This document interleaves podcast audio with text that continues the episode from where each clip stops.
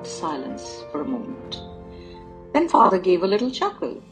Jonas, you of all people. Precision of language, please.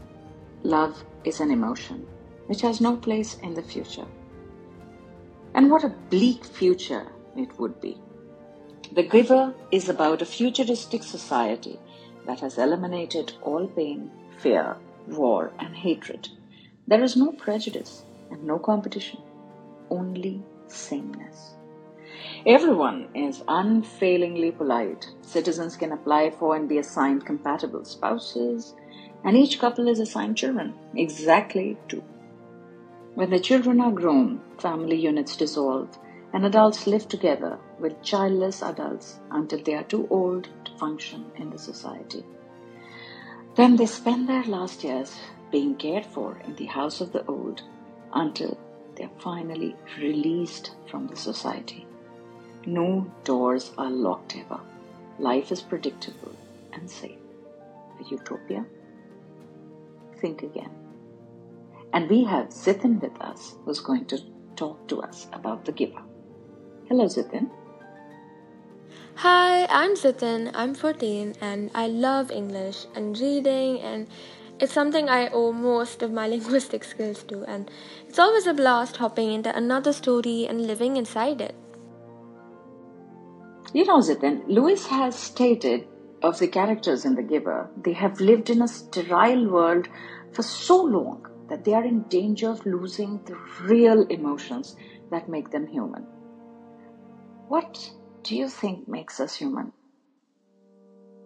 See, in The Giver, the characters live in such a society which is free from all sorts of pain and disorder, but at the same time, it's completely devoid of emotions and feelings. But that's the thing.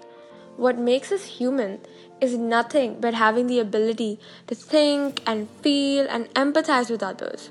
Yes, a society without emotions and sentiment would be a quieter, less problematic society, but at the same time, we'll not have ever known how it feels to be at your happiest. Because the benefit and the downside of being able to feel and understand real emotions is to be able to experience sheer joy and utter despair. That's the duality of humans. I would totally agree on that. And it says in the book, no one mentioned such things. It was not a rule, but was considered rude to call attention to things that were unsettling or different about individuals. What do you think uh, was the idea behind the practice of sameness?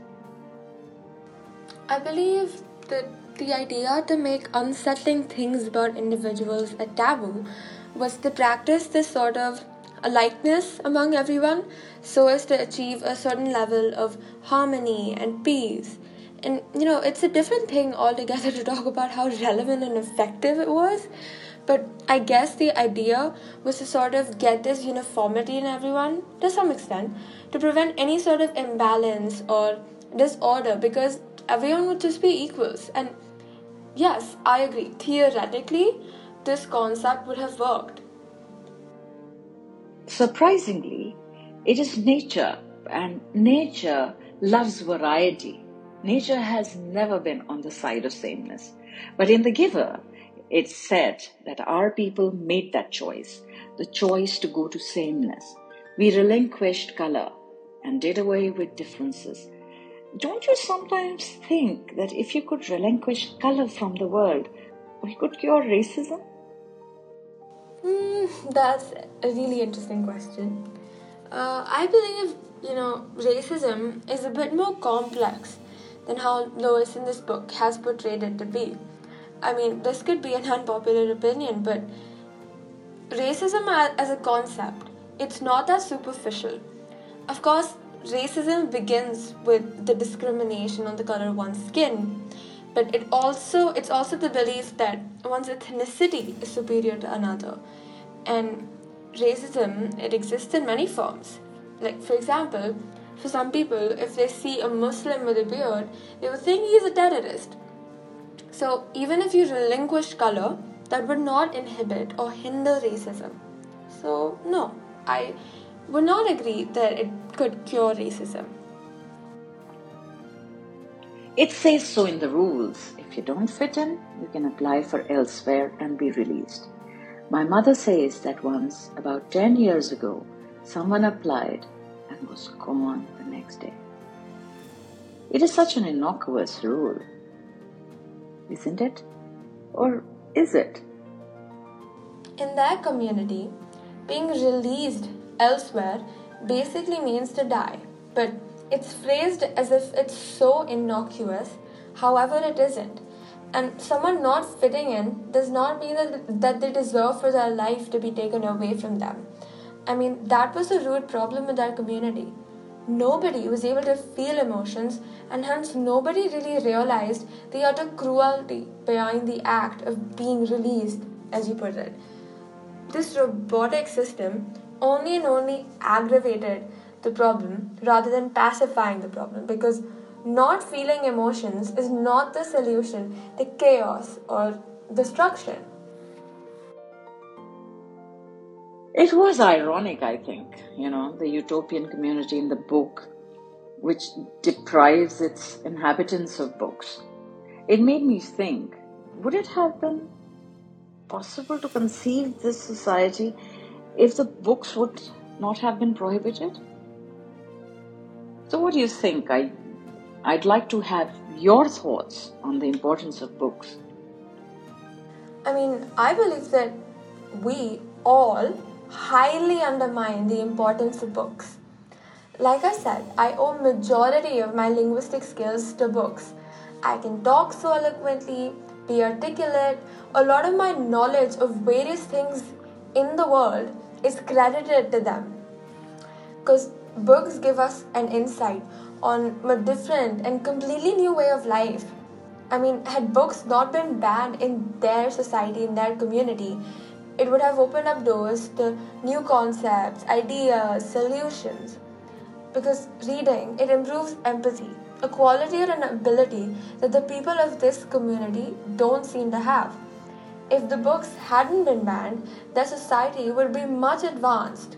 It would give rise to a new thought process and even have them give a new value to their life.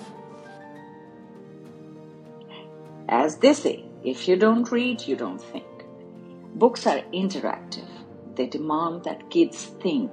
Fiction and non fiction books widen our consciousness. They give us new ways to think and develop new ideas. They expand our universe beyond time, place, and inspire our own original thoughts. Can't find a better exposition than the giver, though. We want thinking children, thoughtfully crafted society, not the one we are veering towards with the onslaught of the screens. Hope you share our vision of Book Bibuli. Thank you so much, Zitin. It was a pleasure to have you with us. So, there we have the giver. And we have the pleasure of speaking to Lois Lowry. And in her words, spurred by her father's illness, Lois imagined a community which is deprived of suffering, grief, and pain, with a painless, warless, and emotionless state of tranquility and harmony. It abandoned all memories of pain, war, and emotion. But someone got to keep the memories to preserve the state, the giver. The giver is written from the point of view of Jonas, an 11 year old boy living in a futuristic society. He's a well behaved citizen and a good student, but is different. He has pale eyes. Everyone from small infants to the chief elder has an assigned role, even for giving birth. The children are born to birth mothers who never see them and spend their first year in a nurturing center with other babies or new children on that year. In the community, most people think that after release, flawed new children and joyful elderly people are welcomed into the vast expanse of elsewhere that surrounds the communities. Citizens who break rules or fail to adapt properly to the society codes of behavior are also released. Everything is planned organized so that life is as convenient and as pleasant as possible. Let me add, predictable. Utopia? Published in 1993, winner of the Newbery Medal and voted the fourth best children's novel of all time. Part of core curriculum reading list in middle school in US, Australia, and Canada. And it is also the 11th most challenged book of the 90s. Louise Anne Lowry is an author of 53 books she is known for writing about difficult subject matters, dystopias, complex theme in works for young audiences. She is highly decorated, including two Newbery Medals, Margaret Edwards Award, Rhode Island Children's Book Award, and has been twice finalist for Hans Christian Awards. And now it is time for the Bookie Read Record. Language competency I would give it a 6 on comfort with language, but 8 on comprehension. The concept is philosophical. Required speed of reading would be, say, about 50 pages per day, and you can read it easily between 2 to 3 days with or without breaks, though it will take a lot longer to assimilate. The book is wire-framed on euphemisms. Start with Jonas' age at least. At least 12 years should have developed aptitude to explore the philosophical aspects of the world around. A logical next, uh, if it has predecessors, is Gathering Blue, Messenger, and Son, because this book is a part of a quartet. After absorbing the book, you will have understanding of, on how the societies work. You will start to appreciate the differences in individuals rather welcome them. Cognizance of the importance of memories, pain, rules, and rituals can be expected. There is no sexual content, no substance abuse, and yes, it is dystopia. You might even wonder why was this book ever challenged or banned? Go on, discover. Happy reading!